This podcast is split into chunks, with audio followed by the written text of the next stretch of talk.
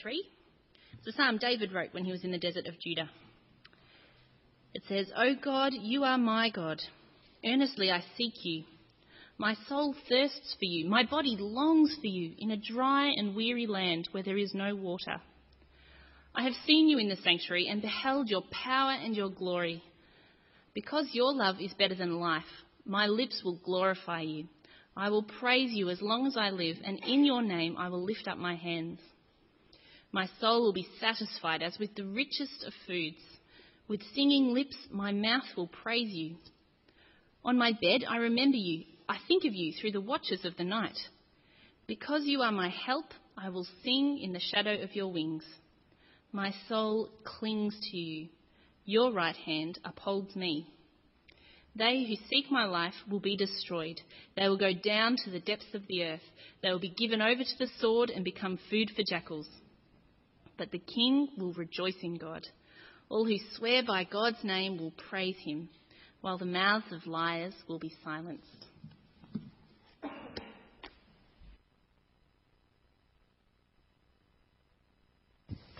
Well, it's great that we can all be here as we come to look at this wonderful psalm uh, in God's word. But let's ask God to help us as we consider these words in the Bible. Let's pray.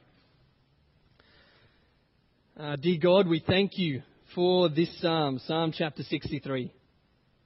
We ask that you would help each of us as we consider what's better than life. Help us to wonder and to look at what you say in your word, and to concentrate on what it has to say. And may we respond appropriately to what is better than life. In Jesus' name we pray. Amen. So what is better than life? Or maybe, uh, what couldn't you live without? For the movie release of The Jungle Book, they did this very survey, asking this very question. What are the bare necessities of life? The things that you couldn't live without. And the top five results were an internet connection, pretty important, television, a cuddle, a trustworthy best friend, and a daily shower. Personally, I could probably live without a daily shower, as I do anyway. But uh, the rest are fairly important, aren't they? But are they really more important than life? You know, it'd be tough living without them, but how important are they really? What's more important than life? What's better than life? What we'll look at this evening is better than life. It's so good that life isn't really worth it without it. The author of this psalm, named David, understood there was only one thing better than life. Only one thing he couldn't live without. And that is God's love. God's love is better than life. So much so that it changes your life. This is what Psalm sixty-three makes very clear. God's love changes David's life, and it can change your life. God's love changes our life. God's love is better than life. So if you look at the psalm, uh, at its intro that Anna said at the start, a psalm of David when he was in the wilderness of Judah. The wilderness David finds himself in is most likely when he's fleeing for his life from his son Absalom. Absalom is the son he loves, but uh, he's raised a coup against David, and he's brought a massive army to Jerusalem. So David has had to flee for his life into the wilderness. Uh, anything, anything really, if you think of where David's at, would be better than where he is now. Yet this psalm tells us that all that he can think about is his earnest desire for God. If you look at verse one, it says, O God, you are my God. Earnestly I seek you. My soul thirsts for you. My body longs for you, as in a dry and weary land where there is no water. You know, when, you, when your body is parched, when you're craving water, when you can't even lick your lips because your mouth is so dry, and you would give anything for a drop of moisture. When that desire is everything that drives your next move and thought, that's David's desire here for God. But why? Why does David desire God with all his soul? It's because of what David knows about God. If you look at verse two and three, he says, I have seen you in the sanctuary and beheld your power and your glory, because your love is better than life. My lips will glorify you. Here it is. David has beheld God in his power and glory. And what does he see? He sees a love that is better than life. David would prefer to die rather than to live without God's love. At this point in David's life, it's very possible he could die. Uh, but David wouldn't give up anything, including his very life, for this love from God. Because this love is better than life. It's better than safety from Absalom. It's better than the comforts of his palace. It's better than life itself. There's this uh, little skit where the criminal comes out and he pulls up out his gun and he says, your, your money or your life. And there's a bit of a pause. So he preaches, your money or your life. And the victim responds, I'm thinking it over. Here, here David isn't even thinking it over. When it comes to God's love or your life, David chooses God's love every time. It is better than life. We have to, we have to ask the question, though, what is this extraordinary love that David considers better than life? Well, we need to think of David's life before this threat with Absalom, and God's promise David that no matter what, he would always love David without condition. This is the God that created everything, the God that raised David up from a shepherd to a king, the God that has saved his life numerous times, the God that has made his name great, the God that has brought him peace, the God that has forgiven his worst of sins. This is the God that knows David and has promised David that one of his descendants would reign forever. This is the God that David considers his love to be better than life. And what a wonderful God. Wouldn't it be awesome to know a God that intimately knows and loves you unconditionally? David experienced this. That's why he can call out, God, you are my God, and your love is better than life. And this love changes David's life.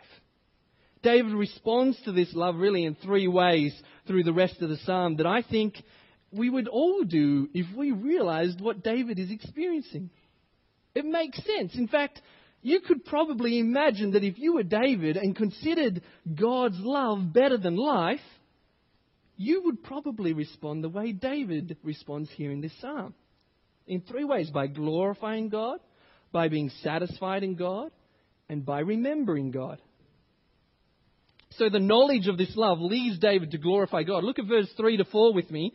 Says, because your love is better than life, my lips will glorify you.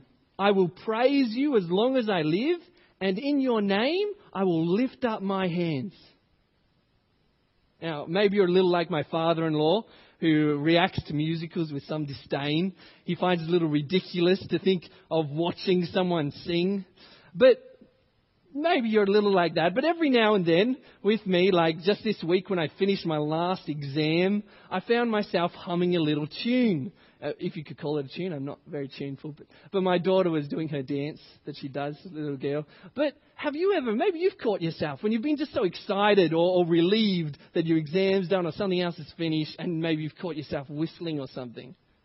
Here, here David, he doesn't just hum a tune or whistle. David reacts to God's love by wanting to shout it out. He wants to sing out about God's goodness for all to hear.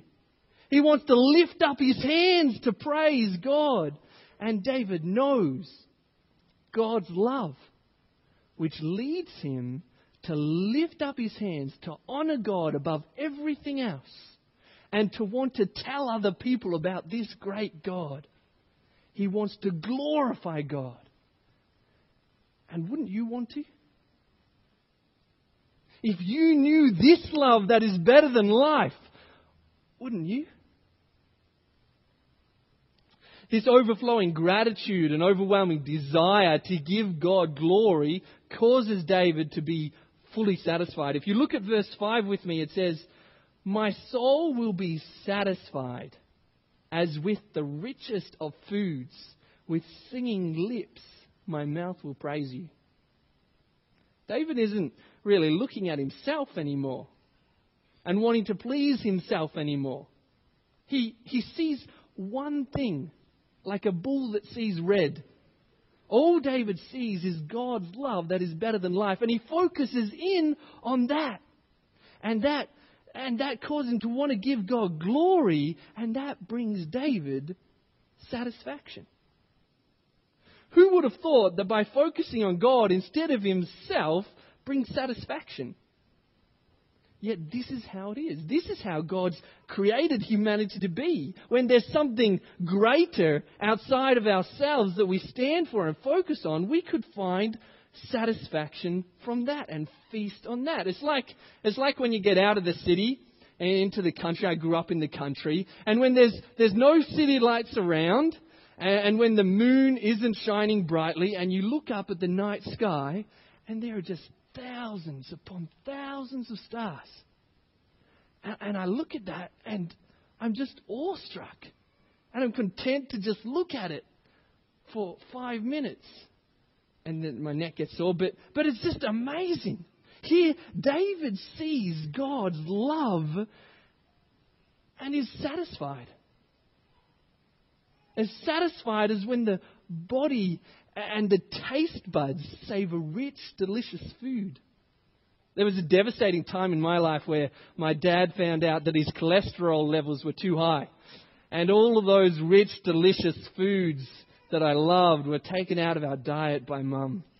E- even the uh, golden syrup dumplings. I didn't know dumplings were savoury. They were dessert for me. But golden syrup dumplings, when they're taken out of the oven and they smell so sweet.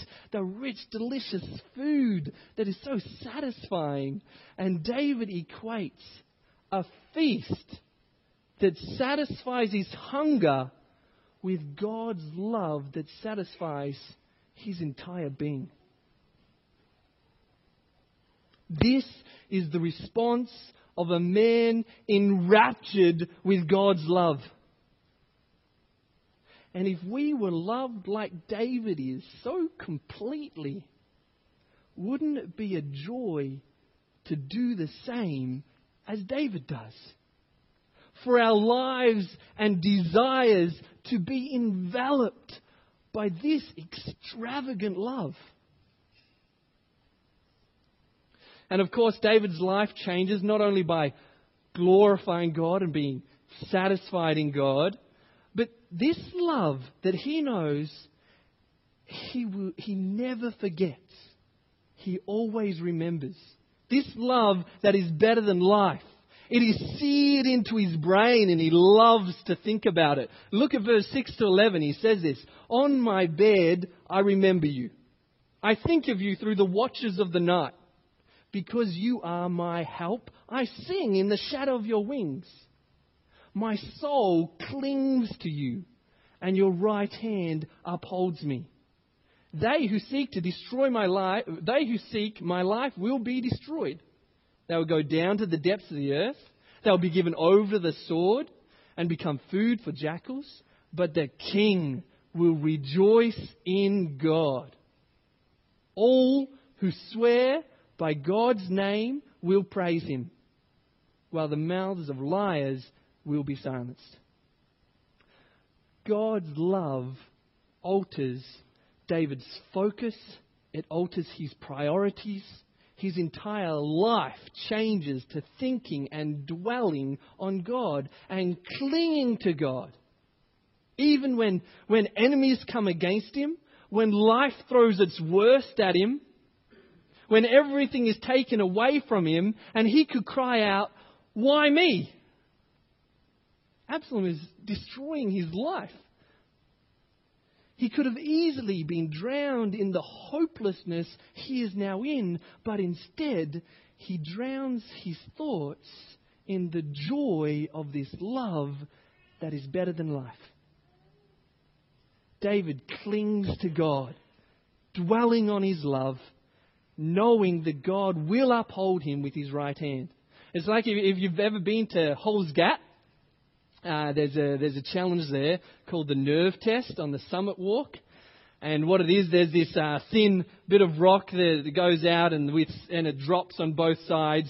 So it's a bit of a challenge because it's dangerous. And there's rock at the end, and you sort of go to the end and turn around and come back. And one time I was feeling particularly brave and I wanted to accomplish this task. So I gave my camera to a friend and I got down on my hands and knees and crawled a little bit away, which may have been cheating. But while I was crawling, I was just clinging to that rock for dear life, hoping that wind wouldn't, wind wouldn't come and blow me over. Here, David clings. But he doesn't just cling to a rock where a gust of wind could knock you off. He clings to God that is all-powerful and holds him firm.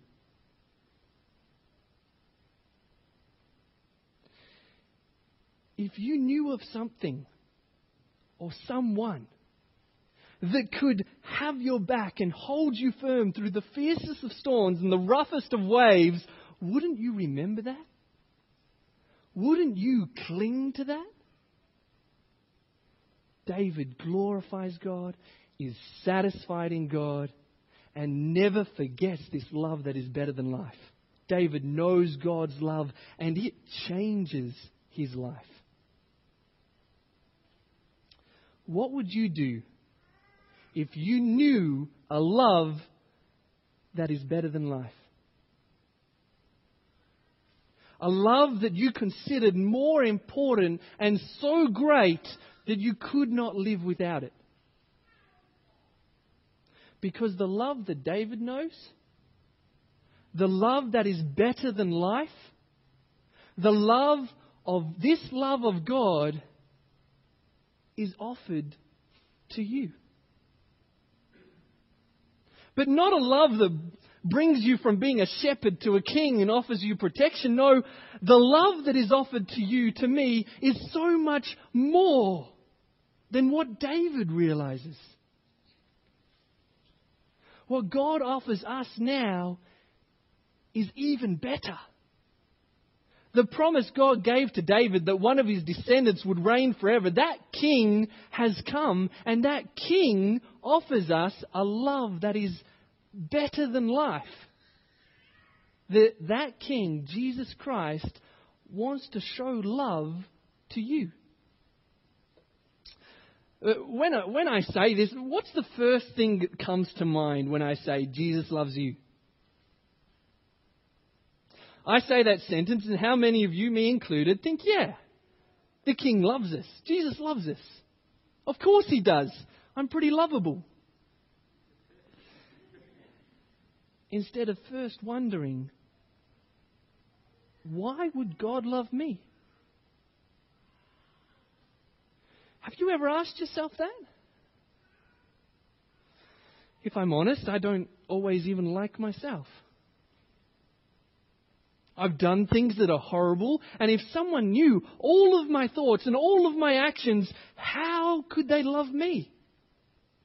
And God knows all of those things. Why would he love me? Even my wife, who loves me the most in this world, finds it hard at times to show me that she loves me. When I when I stupidly muck up and fail all too often. Don't you feel that sometimes? When you've when you've let people down, when you realize that you're not perfect, when you've been a pain to someone, when we haven't been as loving as we should be, have you ever asked yourself, why would God love me? In fact, God says that we're his enemies because we've rebelled against the king. We're not even his friends. Why would God look at you and I and love us? And as unbelievable as it is, and we need to see it as unbelievable, God loves us. He loves us so much that even though we are unlovable, God chose to forget all of our wrongs. Instead, God gave his own son who died and was rejected and suffered when we should have died and been rejected and suffered. And not only does God's love for you cause him to die for you, it has no limit. Most people's love for others, it has a limit. It, it at times expires after tragic events or heartache, yet God's love is unconditional. It doesn't matter what you've done. He will forgive you, and not because this love is cheap, but because the greatest price has already been paid. Jesus Christ's death. This unbelievable, unconditional, unrepayable love is what God offers you in Jesus Christ. This is a love that is better than life. How will you respond? If we truly understand this love, it changes our life. David knew God's love and it changed everything for him. We know God's love more than David could have imagined, that God would sacrifice himself for us. How much more should the love of God that we now know change everything? How much more should we want to glorify God?